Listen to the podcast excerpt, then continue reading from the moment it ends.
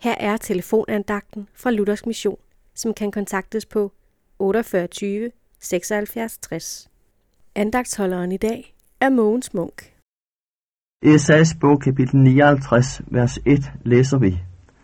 Herrens arm er ikke for kort til at frelse.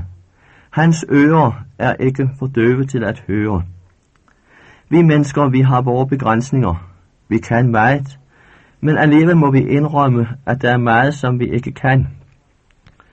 Når uværet kommer, når naturens kræfter raser omkring os, der står vi helt magtesløse. Vi kan heller ikke selv bestemme, hvor gamle vi skal blive, hvornår vi skal dø. Og for disse ting har vi vores begrænsninger. Vi kan heller ikke frelse os selv. Men det Guds ord, vi lige har læst, det fortæller os, at der er en, som kan frelse os. Der er en, for hvem der ingen begrænsninger er, også når det gælder din frelse.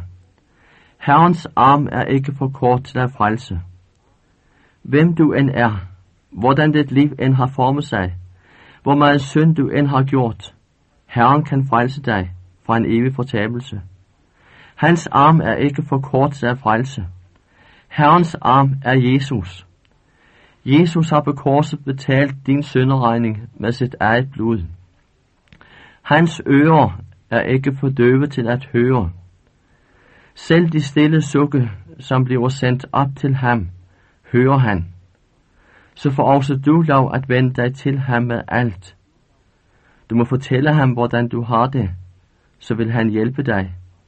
Guds ord siger, en hver, der påkalder Herrens navn, skal frelses. Am.